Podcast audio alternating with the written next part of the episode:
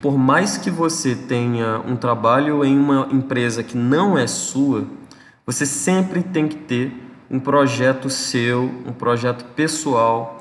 Ele tem que ser a coisa mais importante para você. Você nunca pode colocar o que é do outro é, acima do que é seu.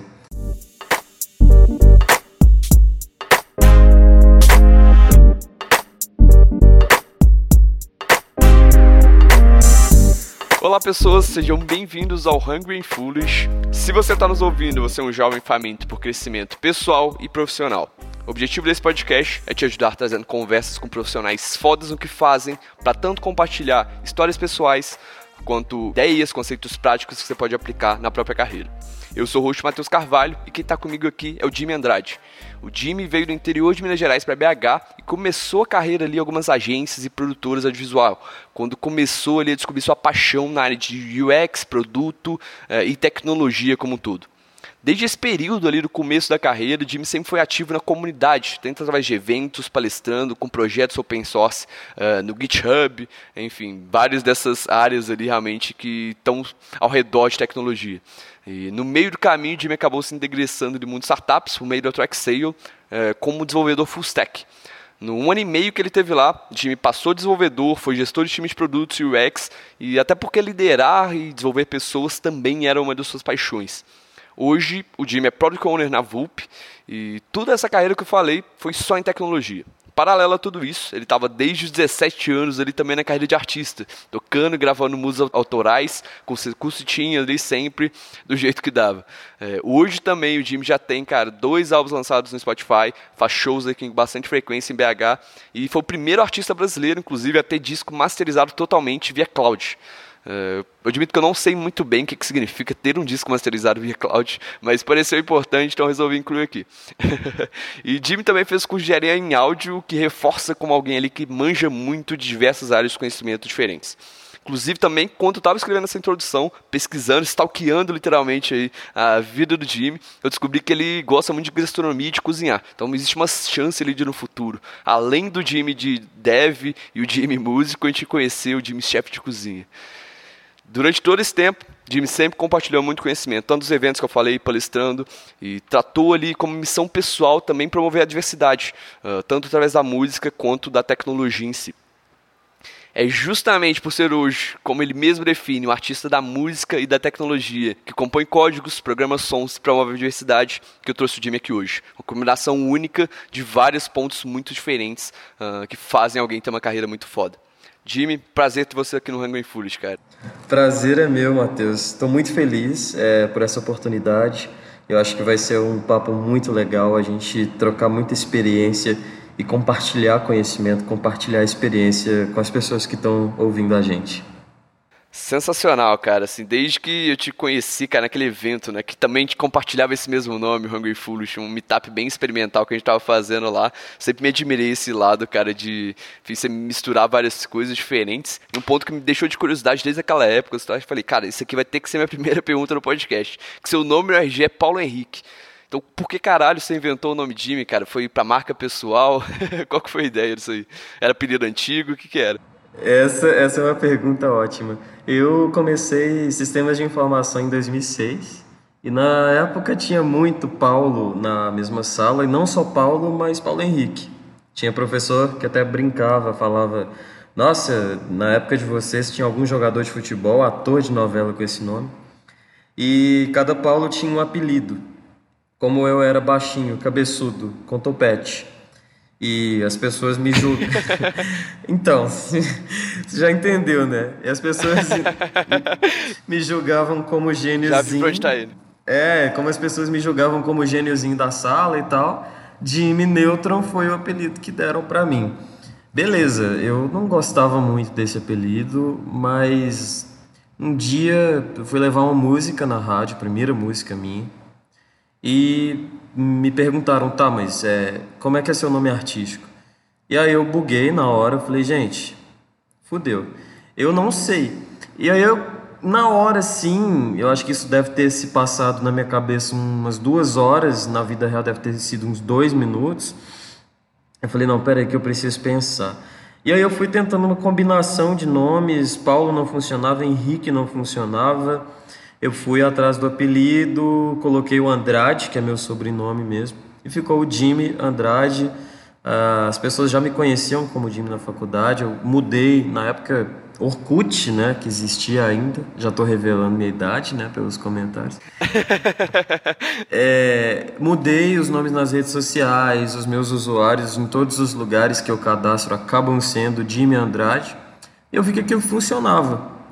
Eu falei, poxa, é, depois eu de muito tempo eu fui estudar um pouco sobre marca pessoal, né, sobre branding como pessoa mesmo, e eu vi que fazia todo sentido eu me colocar como Jimmy Andrade e falei, cara, eu sou Jimmy Andrade e pronto, e acabou. Sensacional, cara. Você acha foda, assim, porque como marca pessoal mesmo, porra, você se torna muito mais memorável, não é? Mais fácil a pessoa lembrar do Jimmy Andrade do que lembrar do Paulo Henrique Andrade. É muito mais. Tem menos Jimmys Andrades, né? E é muito mais memorável. Como marca pessoal, cara, isso é muito foda. Com certeza. Pra você ter uma ideia, cara, eu devo conhecer uns três caras chamados Jimmy Andrade tem um cara que ele também canta, ele é de algum país, uh, ou da América Latina, uh, ou talvez ele seja espanhol. Acho que ele é mexicano.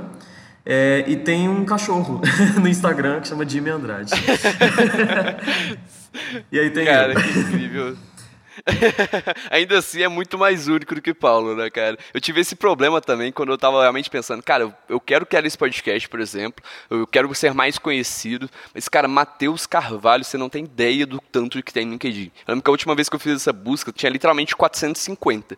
Isso porque meu sobrenome principal, na, em teoria, é Rodrigues, né? E Matheus Rodrigues tem mais do que 450 só no LinkedIn, sem considerar Facebook e outras redes. Isso é bizarro. Eu considerei pensar, cara, qual que outro nome poderia usar, mas acho que eu nunca tive um apelido bom, assim, para adaptar pra minha vida. Vai ser sensacional. Fica até a dica aí pra quem, cara, quer se destacar em uma área, alguma coisa do tipo. Pode ser uma boa até repensar pelo menos o nome, assim, para ficar mais memorável e talvez algo que já tem como apelido ali. Isso pode ajudar pra caramba. Com certeza. É muito comum fora do Brasil, a gente tem muitos casos nos Estados Unidos, onde as pessoas elas criam um nome completamente novo para ser o nome profissional delas. E isso acaba muitas vezes é, trazendo é, mais clientes e mais alcance, porque às vezes a sonoridade do nome ela faz muita diferença. Eu particularmente um pouco envolvido com numerologia e algumas coisas meio místicas que eu gosto. É, o Paulo Henrique é uma pessoa fechada, é, meio sistemática, e o Jimmy Andrade é uma pessoa é, carismática, simpática e por aí vai. E, e, e, eu falei, poxa, é isso, é isso que eu quero ser. Então, ter uh, talvez feito essa mudança de nome uh, ajudou também nisso, sabe? No que eu posso passar para as pessoas através do, de como eu me apresento. Fantástico, cara. Esse é um ponto que eu, eu não esperava tirar um insight disso no episódio. Foi realmente uma pergunta que eu coloquei só para descontrair, mas realmente é um insight fudido.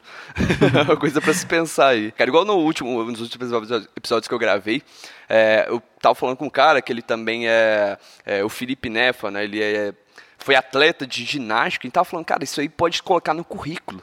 Porque essas habilidades que você desenvolve no esporte, por exemplo, são coisas que vão se destacar em qualquer coisa que você faça. Também é um site, um site completamente inesperado, que surge na hora. Isso aí que eu acho sensacional de gravar os episódios, cara. E o ponto que eu trazia aqui, Jimmy, cara, da época que você falou, pô, você era um gêniozinho desde a época da escola, né, cara? Foi daí que surgiu sua paixão por tecnologia, foi um pouco mais tarde, você é aquele cara que sempre, uh, enfim, consertava o computador do, da sua tia, sei lá, qualquer coisa do tipo.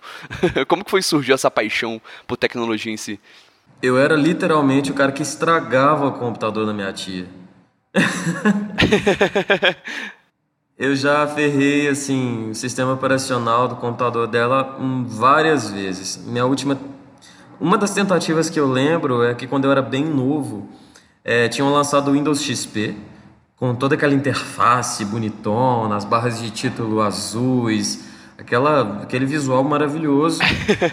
e os ícones, eles eram 200, eu não lembro exatamente, mas até, o, até onde eu me lembrava, os ícones eles tinham uma profundidade de, de bit para cor que era baixa, então você conseguia representar pouquíssimas cores nos ícones do sistema operacional. Quando o Windows XP chegou para muitas máquinas, é, era possível exibir ícones com uma profundidade de cor maior, eles eram mais bonitos. E eu inventei que eu iria fazer o computador da minha tia rodando Windows 95, conseguir mostrar os ícones com uma profundidade de cor maior. É, eu, de tanto fuçar, de tanto mexer, eu acabei conseguindo fazer isso. Então era muito engraçado que você abriu o Windows 95, aliás, você ligava o computador, tinha o Windows 95, mas os ícones de meu computador, lixeira, é, as pastas, tudo era com o ícone era do XP. Do XP. e nessa brincadeira aí eu mexi no registro do Windows um dia para tentar forçar algumas coisas e acabei corrompendo o sistema operacional.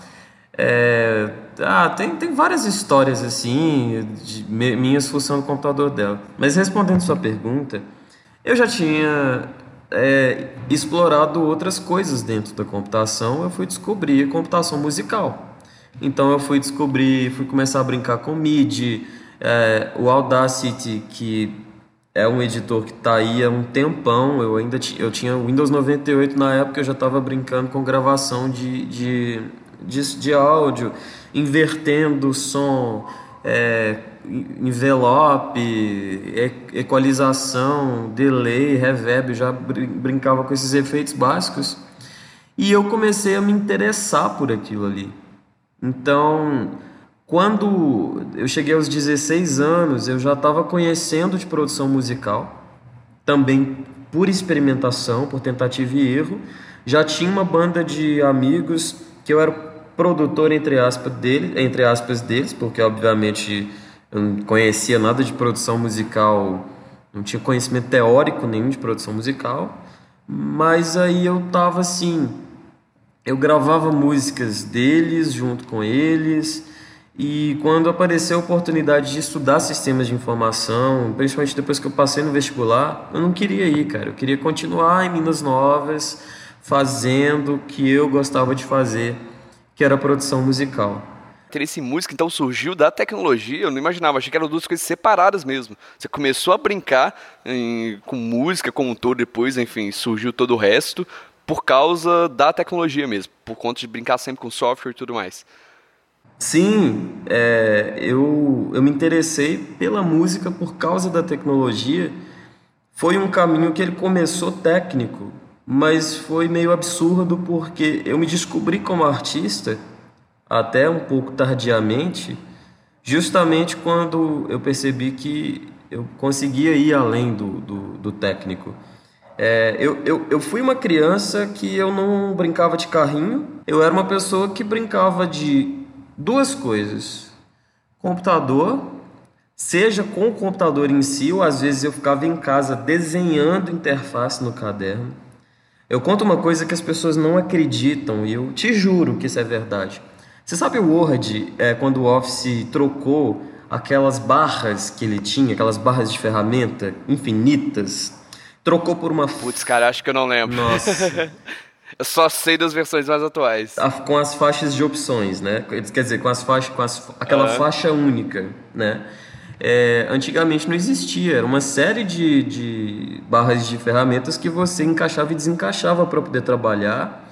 Isso era um problema sério de, de usabilidade, porque você forçava a pessoa a ter que montar uma interface para ela trabalhar, isso trazia flexibilidade, mas ao mesmo tempo exigia da pessoa um conhecimento, é, ela tinha que estudar, tanto que nos cursos que eu fazia de, de Word, Excel e por aí vai, boa parte do curso era você estudar o que, que cada ícone daquelas barras fazia. Olha que, que merda, porque assim, hoje a gente fala de UX, fala que as interfaces precisam ser autoexplicativas, que interface é comunicação e comunicação precisa ser evidente, clara, etc. Você não pensa nessa, nessa coisa hoje de, é, de ter, assim, você falar de edição de vídeo, edição de áudio, coisas mais complexas faz sentido, mas uma edição de texto. E quando eu era criança eu, isso já me incomodava. Então eu desenhei um dia uma ideia de uma faixa única que tivesse todas as opções. E eu ficava desenhando isso no, no, no, caderno, depois eu ia no Word, o Word tinha a opção de você editar, você podia trocar todos, todos os ícones, todos os comandos de lugar e eu ia lá no Word, eu implementava aquilo no Word é, para eu poder trabalhar da forma como fazia mais sentido. Então eu criava os meus próprios fluxos através, eu criava as minhas próprias interfaces ali dentro. Então eu tinha tanto esse lado mais tecnologia que depois eu fui descobrir é, que na verdade era mais voltado para a experiência de usuário, né, a aplicação disso na tecnologia, mas eu também era a pessoa que brincava de fazer show. Então eu era criança, assim, bem novinho, e eu colocava uma música no CD e ia pro quintal de casa, subia num, num, num, canteiro lá, que eu achava que era um palco, e ficava dublando as músicas. que foda, então, cara. Então, cara, depois que eu me tornei. Depois que eu fui pra adolescência, eu apaguei isso da minha vida. Eu achava que era uma brincadeira de criança e fui indo mais pra computação. Mas com 16, com 17, a música voltou é, e quando ela voltou, desculpa, 15 16, com 15 16 anos a música voltou.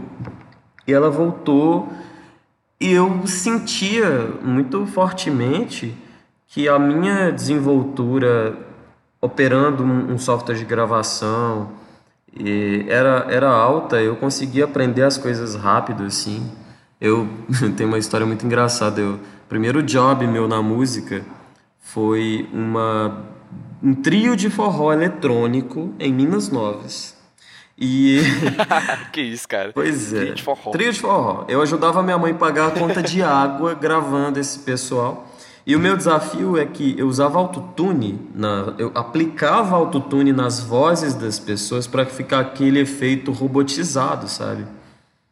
Sim. E eu também tinha que corrigir Uh, não só a afinação, mas eu porque não adianta você só ir lá e jogar autotune, eu tinha que corrigir a afinação antes. Eu não tinha conhecimento teórico musical para fazer aquilo, eu fazia no feeling, mas eu corrigia também os tempos, que as pessoas entravam errado na música, eu tinha que ir lá e corrigir. Eu fazia isso tudo é, de uma forma muito. É, é, como é que eu posso dizer? Empírica. Sim. Mas eu consegui desenvolver algumas coisas. Aí depois, obviamente, eu, eu dei uma forcinha para uma banda de axé que estava precisando tratar um áudio de um show. Mas depois eu fui e conheci uma galera, que se eles se tornaram meus amigos, é uma banda de rock é, chamada Alienados. É, eles, é, eu gravei um material junto com eles, a gente conseguiu levar isso para a rádio na época, foi uma coisa muito maluca. E depois eu... Me, eles me descobriram como uma pessoa que cantava e quando isso aconteceu eu lembrei da criança lá brincando de cantar lá no quintal e falei é pois é. Voltou. Esse se isso aqui voltou é um sonho que eu tinha e eu não sabia que eu tinha. Então à medida que o tempo foi passando eu quis fazer aquilo se tornar real e nessa época, com 17, 16 anos ali que você foi escolher a faculdade meio forçada, né? Você foi matriculado lá, uh, assim, você queria virar músico, mas hoje você continua enxergando, assim, pô, a parte de experiência do usuário, a parte de produto, UX, que, você, que, que é um dos seus focos também. Você também enxerga isso, cara, só como uma carreira à parte, meu objetivo mesmo é ser músico, ou você continua vendo as suas coisas se integrando, enfim, funcionando bem no futuro? Eu tenho um sonho que é me tornar um artista de indie pop reconhecido no Brasil. E dentro do meu sonho, eu tenho alguns objetivos. E dentre esses objetivos, é trabalhar com produtos, ser referência em UX. É, eles estão presentes aí porque eu entendo que tudo que eu faço é, profissionalmente, ah, tanto do lado da música quanto da tecnologia, é uma construção é, para esse sonho. Eu, eu sempre tendo a, a, pensar, e é uma coisa que eu estava conversando até hoje com uma amiga, que por mais que você tenha um trabalho em uma empresa que não é sua, você sempre tem que ter um projeto seu, um projeto pessoal, e ele tem que ser a coisa mais importante para você. Você nunca pode colocar o que é do outro é, acima do que é seu. E, e é interessante, cara, porque as pessoas às vezes devem pensar assim: poxa, mas você não tem um comprometimento então com o lugar que você está trabalhando se você pensa assim. Mas eu te digo que é o contrário. Se não existe um sentido de vida para você, além daquilo que é o seu trabalho ou que é, sei lá, querer agradar as outras pessoas por alguma coisa que você faz, a sua vida perde o sentido. E se a, se a sua vida perde sentido, não vai fazer sentido trabalhar, seja para você ou para as outras pessoas, não vai fazer sentido ter convivência social, não vai fazer sentido nada.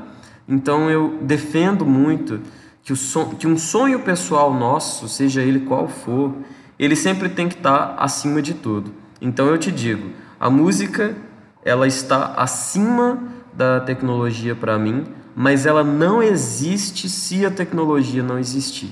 Então eu vejo hoje que meu trabalho é, com produto, com UX, com a parte de tecnologia, ele é uma base para mim, não só financeira, mas de realização, de estabilidade para poder conseguir é, realizar esse sonho. E tem uma outra coisa que eu sempre falo muito, acho que eu aprendi, ou estou aprendendo, e é uma coisa que as pessoas precisam aprender, é nós temos que nos enxergar como pessoas, como pessoas que estão investindo em uma empresa que também somos nós. É, se o meu sonho é a música, eu olho para a música hoje como uma empresa. Inclusive, eu tenho CNPJ é, dessa empresa. E o meu, o meu trabalho é, em produto e UX é como se eu fizesse assim, sei lá, caiu grana para mim, eu pego a grana para pagar as minhas contas, para eu sobreviver, para eu não passar fome. Depois Sim. eu pego uma boa parte disso aí e eu invisto. E o que é investir? É transferir esse dinheiro para a pessoa jurídica Jimmy Andrade Music. E eu não tenho a, a pretensão hoje de viver de música. As pessoas, ah, você viveria de música e tudo. É, no estágio da minha vida e com o histórico que eu tenho, com as experiências que eu tive, eu não conseguiria abandonar a tecnologia hoje por uma paixão que eu tenho que eu não consigo largar. É, mas assim como eu não abandonaria a música também. Entendi. Entendi. Na prática, ali, uma coisa vai ajudando a outra, cara. esse ponto que você trouxe de, cara, você tem que ter realmente uma missão principal e maior, independente de qualquer empresa que você esteja. Isso tanto no caso de ser funcionário, quanto realmente estar empreendendo, por exemplo. Cara, isso é muito chave. Isso aí, porra, sempre que eu gravo um episódio eu fico pensando, cara, qual será que é o trecho que eu vou colocar no comecinho, né? Porque antes de começar o podcast, tem um trecho que eu acho que é o highlight do episódio, é o destaque principal. Eu acho que essas frases que você falou sobre esse assunto, cara, com certeza vai estar no começo, porque isso é muito foda. É, realmente você tem que pensar você como uma própria empresa que tem que se investir. E eu vejo direto você fazendo um anúncio no Instagram, por exemplo, né, do, do próprio perfil pessoal lá, como músico. Cara, isso é muito foda. As pessoas às vezes me perguntam assim, cara, por que, que você patrocina suas selfies? e é, é, muito engraçado porque eu mesmo não tinha parado para pensar nisso. Porque eu, por exemplo, eu não gosto de é, ver uma selfie patrocinada. Eu falo, velho, quem que é essa pessoa? Que é isso aqui? Que ridículo. Mas aí, olha só que loucura. Eu tenho os insights lá do Instagram eu comecei a ver que as fotos mais curtidas minhas são as fotos com selfie. Falei, velho, por quê? Essa foto aqui não entrega nenhum tipo de conteúdo. Aí eu comecei a estudar algumas coisas, conversar com algumas pessoas e eu cheguei a uma conclusão que eu fiquei muito feliz.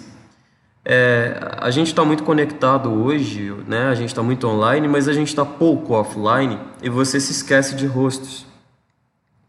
E todas as vezes, eu percebi que todas as vezes que eu postava alguma coisa, uma selfie ou alguma coisa, sei lá, que estivesse me mostrando em algum lugar, alguma coisa assim, alguém chegava para mim e falava assim: Nossa, cara, eu vi uma, uma selfie sua, uma postagem sua no Instagram em tal cidade.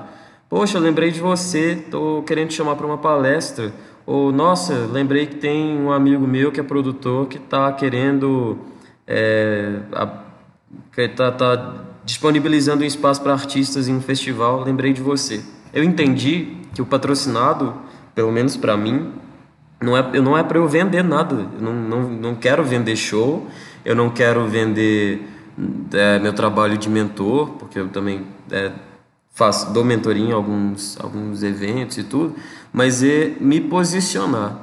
É que as pessoas continuem lembrando que eu existo, porque a partir dessa lembrança é que elas vão me procurar para alguma coisa. E isso funciona, sabe? Tem funcionado bem. Eu, eu acompanho os números assim. E aí, além de ter a coisa de atrair os seguidores e falar quem que será que é essa pessoa aqui, ou curtir pelo curtir mesmo, mas a parte de reter as pessoas que já estão me acompanhando, isso é uma coisa muito interessante. Eu, particularmente, eu não sou uma pessoa que eu tenho muitos seguidores no Instagram e, sinceramente, não me importo com isso. Eu prefiro, eu brinco falando que eu prefiro ter um show com 50 pessoas cantando minha música, minhas músicas do que um com 5 mil que não sabem quem eu sou. É, sei lá, hoje eu devo ter 1.800 seguidores no Instagram, no máximo, no máximo. Mas eu fico muito feliz porque existe uma fidelidade ali, sabe? Sim, com certeza, cara. Inclusive, assim, desde esse evento que a gente se conheceu lá, um dos, das formas que a gente meio que se manteve, manteve contato, assim, ainda que sem conversar de fato, que eu sempre via suas postagens. Então, eu sempre lembrava é, de você porque aparecia na timeline. É impossível não lembrar. Então, cara, quando eu tava pensando, comecei esse podcast um ano depois, falei, cara, quem que eu vou convidar? Qual que é o tema foda pra tratar? Aí eu lembrei desse ponto, você apareceu na timeline, falei, cara, tem que convidar o Jimmy. Faz muito sentido, é um tema muito foda, essa, essa intercalação, ele, sobreposição composição, né, de música, desenvolvimento de software. Então, estar presente digitalmente, assim, por mais que é, pô, é uma coisa que consome tempo, naturalmente, não não dá para fazer isso de forma procrastinal, que você está fazendo de fato, mas se está mantendo presente, ele é muito importante. Essa oportunidade de você estar tá aqui, cara, a gente está gravando esse podcast, é muito exatamente por você ter feito esse trabalho já há um tempão. Então isso é muito foda também, cara. Pois é, eu até tinha esquecido é, disso do, do, de que você também, né, a gente se conheceu no Hungry and Foolish no, no Meetup e eu comecei a te seguir no Instagram, eu, eu acompanhei suas postagens, tudo bem, você não tem muitas. é... Sim, sim, tô trabalhando isso aí, cara, sou pouquíssimo ativo nessas porra. Mas eu tenho, eu tenho a impressão que agora com o Meetup, com as entrevistas semanais também, é, é, uma, é um movimento que vai começar a acontecer mais, né? Mas é legal, por exemplo, eu não estava lembrando disso. Talvez você ter me procurado aí pode ter sido porque, de alguma forma, nas minhas redes sociais, no trabalho que eu faço de, de divulgação, eu te ajudei a se lembrar que eu poderia ser uma pessoa. Aí. Sim. pois é, massa demais. E até retomando um ponto também que você tinha mencionado anteriormente, enfim, naquela questão da sobreposição ali de música, desenvolvimento de software e tudo. É, cara, no último episódio que eu gravei também com o Theo, CEO da Exact Sales, um dos pontos que ele falou, cara, ele era designer de produto antes, né? Ele teve uma empresa disso e tudo. Então, quando ele foi fundar a segunda empresa, que é Exact Sales hoje, ele trouxe muito da visão de processo de design é, para ter questão de processo de gestão de pessoas também. Então, ele já trabalhava com metodologia ágil, por exemplo, naquela época, para fazer produto e depois aplicou isso exatamente, essa metodologia para gerir pessoas. Você enxerga alguma forma assim que você conseguiu aplicar, cara, alguma técnica de desenvolvimento de software na prática, alguma coisa específica assim que te ajudou realmente a produzir música de uma forma melhor, é, alguma coisa do tipo? Consegui e eu te digo que é absurdo o quanto você consegue relacionar as duas coisas. É, primeiro de tudo, é que muitas vezes o processo de produção musical, ele, as pessoas tendem a pensar que ele é muito caótico, principalmente quem não participa, quem, quem talvez não é da área, tende a pensar que é um processo caótico. E, por exemplo, falando de pipe, né, que é um conceito que é muito comum em vendas, mas na própria tecnologia, a ideia de você processar coisas ou resolver tarefas ou, enfim, qualquer coisa que você consiga organizar num processo em forma de pipe, a gente aplica muito isso na música, porque a produção musical é uma sequência de etapas. Você tem uma pré-produção, onde você define a letra, o tom, a, às vezes o tom muda na produção, mas vamos considerar que a pré-produção você já tem ali um rascunho, um rascunho pronto, um rascunho, um demo da música, digamos assim. É, depois você tem a produção, que é quando você vai realmente criar o produto é, oficial. Depois você tem a mixagem, que fica dentro da produção musical, mas que é um, um ajuste, é, um equilíbrio que você coloca, um, um, é, uma, um arranjo que você faz quando eu, eu falo arranjo, é, a mixagem ela, ela dá o mood da música, ela dá o feeling da música. E depois você tem a masterização, Sim. que é um outro processo, que esse é o processo que eu diria que envolve mais a parte de engenharia, ainda que envolva uma percepção artística, mas que envolve se preocupar em uh, o quão alto e de qualidade aquilo vai soar para cada mídia, é como se fosse um, um processo de polimento e entrega daquilo. E depois a distribuição, seja física ou digital, né? Hoje o streaming e as lojas de música elas estão levando, puxando a parte de distribuição toda para o digital, mas muitas vezes as pessoas não não tem muito essa noção de que existe esse processo. E aí, falando especificamente do, do processo de produção musical em si, usar um software de produção musical envolve organização. É, quando você vai gravar cada faixa, você precisa agrupar essas faixas. Tem faixas que tem que funcionar juntas na hora de ajustar o volume ou não. Você começa a criar uma lógica e uma organização estrutural dentro da produção que ela exige é, um pensamento, um raciocínio lógico mesmo, sabe? É, eu não chego, por exemplo, a ser aquela pessoa que utiliza linhas de comando, que, enfim, que utiliza programação para desenvolver, desculpa, para produzir música. Até porque os softwares hoje, comumente, eles não são abertos para esse tipo de coisa. Quando você vai trabalhar com animação, com vídeo ou com CAD, é, você está muito mais próximo da programação em si, que é o, o, o código, né? Que é tão que para as pessoas a programação é só o código. Sim, sim mas eu já vou para o lado da programação musical. Eu tenho o teclado, eu tenho as notas, as notas vão ter altura, vão ter modulação, vão ter duração e eu programo, eu, por isso que eu falo que eu programo música, que inclusive tenho esse termo, né, programação, é, a programação eletrônica da música, porque aí já é um outro, é um outro universo, mas que ele exige, assim como tecnologia assim como computação voltada para desenvolver um produto, um software para as empresas, é, na produção musical, na programação eletrônica de música, enfim, tudo que envolve o universo, existe muito conceito da, da computação e, e, de, e de produto que pode ser aplicado.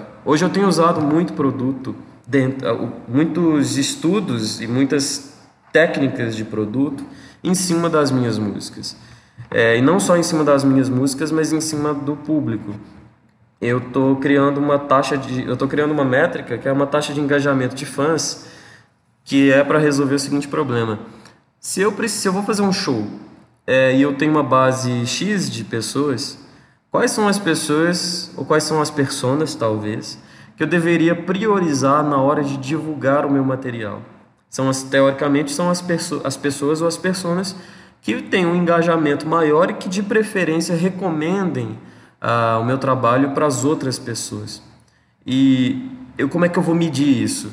Eu vou, posso medir isso em presenças no show, em compartilhamentos em rede social, em é, pessoas que se envolvem a ponto de ir lá tirar foto, compartilhar comigo, me mandar, olha a foto do seu show, olha o vídeo do seu show e eu gerar uma métrica de engajamento em cima dessas variáveis me ajuda a entender de forma matemática mesmo quais são as pessoas que fazem mais sentido para eu divulgar.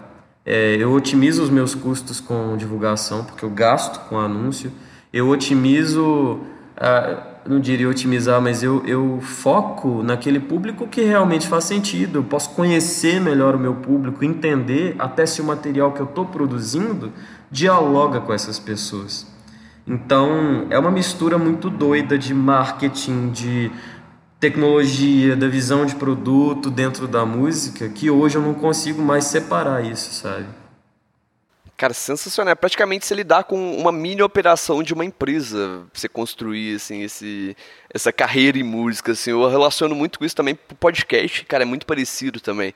Uh, assim, no caso, o meu produto é esse áudio que tá todo mundo ouvindo agora, uh, só que no caso também tem que pensar, pô, como que esse conteúdo aqui de fato vai ser útil para quem está ouvindo, é, quem que é essa persona que está do outro lado, cara. É, eu também tenho esse processo de produção, de, cara, sair da pauta, é, fazer a gravação, a edição e publicação e tudo mais. Então, realmente, as coisas são muito misturadas. Eu acho isso muito foda, assim. O que mostra que, cara, nenhum conhecimento é inútil. Sempre dá para realmente pegar isso e aplicar em outra área da vida.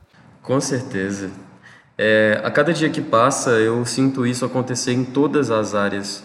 É, quando a gente fala, por exemplo, de, sei lá, coisas malucas como malucas e, e, e palpáveis, tá? Como computação bioinspirada, é, com estudo, eu, eu tenho algumas viagens, por exemplo, como utilizar UX, o estudo de User Experience, é, as técnicas dentro da música, para eu entender que tipo de experiência que eu estou entregando para essas pessoas em relação ao som. A psicoacústica trabalha muito isso. Então, assim, é, no final das contas, é uma salada é, gigante de áreas aí, para não dizer suruba. que foda, cara. E tem um ponto assim que é difícil de se juntar, que é a questão da rotina, né? Naturalmente, rotina, você vai ter que ter a parte do dia que você vai focar mais 100% ali em tecnologia, a parte do dia que você vai focar mais na música. Como que você separa esse tempo, cara? Como que é o dia a dia, a semana típica sua, uh, o seu dia a dia típico aí? Como que você, enfim, gerencia todo esse caos que é, enfim, fazer show e tudo mais?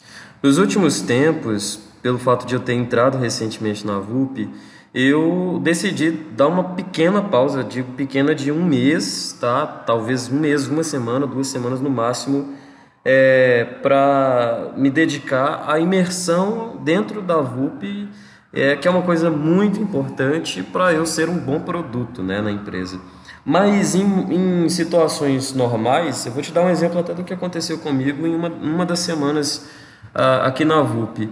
Eu tinha um show para fazer num bar daqui de, de Belo Horizonte, o Estação Santé, e eu tinha que ensaiar. Era um show que ainda não, não, não tinha montado um formato para ele. Eu estava ainda em fase de definir o repertório e ensaiar o repertório. Então eu tinha que, né, minha missão na semana era trabalhar na VUP com a parte de produto, liderando equipe, ajudando a desenvolver software, e a missão de é, oficializar o repertório do show, ensaiar esse repertório e fazer o show. É, eu, eu fico um pouco surpreso, cara, quando acontece esse tipo de coisa, porque parece que me faz trabalhar melhor aqui, é, porque eu sou obrigado a organizar o meu trabalho melhor, eu sou obrigado a me comunicar melhor com o meu time para garantir que quando eu estiver fora daqui para um horário de ensaio, para um horário de, de fazer o show que não que as pessoas não me liguem desesperadas, não me mandem e-mail, não me chamem no WhatsApp. E, isso, e é isso que acontece. Geralmente o que, que eu faço? É, em épocas de ensaio, eu geralmente prefiro ensaiar à noite, mas se eu preciso ensaiar, por exemplo, de manhã, eu ensaio de manhã, venho para cá, fico à tarde até à noite ou se meu ensaio é à tarde, já aconteceu, por exemplo, de eu ter gravação, de eu chegar, isso quando eu trabalhava na Track Sale, eu chegar mais Sim. cedo, bem mais cedo de manhã, é, trabalhar, ir para o ensaio e voltar. Mas aí você fala, cara, nossa, deve ser super cansativo e tudo. É, eu acho que o fato de eu fazer isso e conseguir encaixar essas coisas no meu dia, que acaba ficando mais longo, me traz mais uma satisfação. Eu ficaria extremamente cansado, extremamente frustrado e, e decepcionado mesmo se eu não, se eu, por exemplo, é, sei lá, não conseguisse sair do trabalho a tempo para ensaiar porque eu deixei alguma coisa pendente. Eu não estou dizendo que eu seja a pessoa que nunca deixa, a gente sempre acaba deixando alguma coisa, mas existe a justificativa. Aqui na VUP, principalmente, as pessoas, tanto no, na minha entrevista de emprego quanto no dia a dia, as pessoas têm uma noção, uma consciência muito grande dessa minha vida como artista. Então, quando eu falo que eu tenho ensaio e quando eu falo que eu tenho show, eu, é um, as pessoas olham e falam: beleza, cara, vai lá. Elas entendem que esse é o meu trabalho também, elas entendem que é a minha missão também. E eu acredito que muitas vezes não é só a questão de você dividir tempo. Eu acho que tempo é algo que pode ser administrado. Não sou o, o, a pessoa assim que tem os melhores exemplos de administração de tempo, não considero, acho que eu estou desenvolvendo isso ainda, mas eu entendo que além de saber administrar o tempo, você tem que saber comunicar para as pessoas é, que, olha, isso é um compromisso que eu tenho, é uma coisa importante para mim, isso faz parte da minha vida e eu gostaria que você compreendesse é, porque eu não vou deixar de fazer isso. E a partir do momento em que as pessoas compreendem isso, elas só vão pedir para você aquilo que elas sabem que você vai ser capaz de cumprir naquele tempo, porque você tem outras demandas, tem outros compromissos. Eu acho que no mundo onde as pessoas estão pedindo agilidade demais, dedicação demais, foco demais, às vezes a gente precisa se lembrar que a gente tem vidas, né? E que a gente tem sonhos e que eles precisam ser respeitados, eles precisam ser planejados e principalmente executados. Então, eu vejo que o conciliar duas coisas, ele está muito mais ligado a sonho, a vontade, do que necessariamente a tempo e restrições, sabe? Cara, sensacional. Esse ponto da comunicação realmente é muito chave. Você alinhar isso antes, né, com, sei lá, uma empresa atual que você tá, até, sei lá, familiares mesmo, né, que você também, queira ou não, acaba é, sendo, entre aspas, um problema, né? Você também vai ter menos tempo para dedicar é, em algumas partes da vida, então, naturalmente, tem que fazer esse, esse alinhamento. E a questão de isso obrigar você a se organizar também é muito foda. Eu senti isso muito também com o podcast, porque eu sou uma pessoa que, cara, eu acordo muito tarde, assim, várias vezes eu acordo, tipo, várias semanas, eu acordo tipo 9 horas da manhã e venho trabalhar, chego na empresa às 10, por exemplo, que eu moro perto, é tranquilo.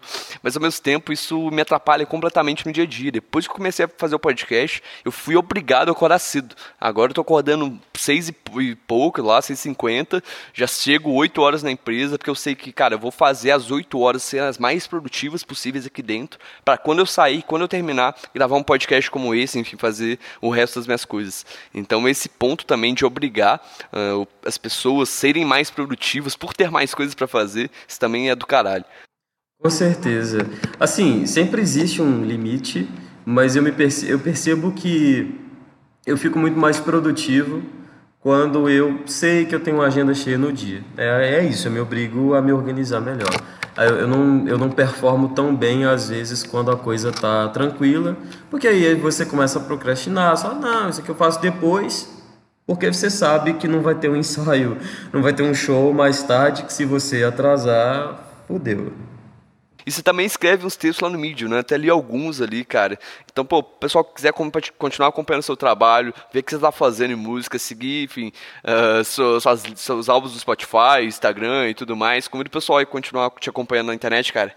Pois é, tem o Medium, que eu escrevo sobre música, escrevo sobre tecnologia. Também tem algumas coisas mais com cara de blog pessoal mesmo, mas que eu gosto sempre de escrever, porque eu acabo relacionando a esses assuntos. É, e tem, eu estou no Spotify, eu estou no Deezer, na Apple Music, no YouTube, é, nessas plataformas de música, com é, meu material. Jimmy, cara, muito obrigado pela presença, pelo seu tempo.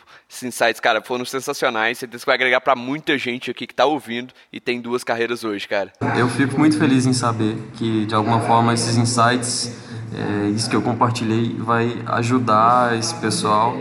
E eu acredito que essa coisa das duas ou das várias carreiras é uma tendência é, a tecnologia está fazendo com que a gente tenha mais poderes né, para fazer mais coisas e principalmente o mais importante é que a gente tenha poderes para fazer as coisas que a gente gosta através é, da tecnologia, através de, de tudo isso que está acontecendo no mundo, da mudança de mindset. Eu acredito muito nisso.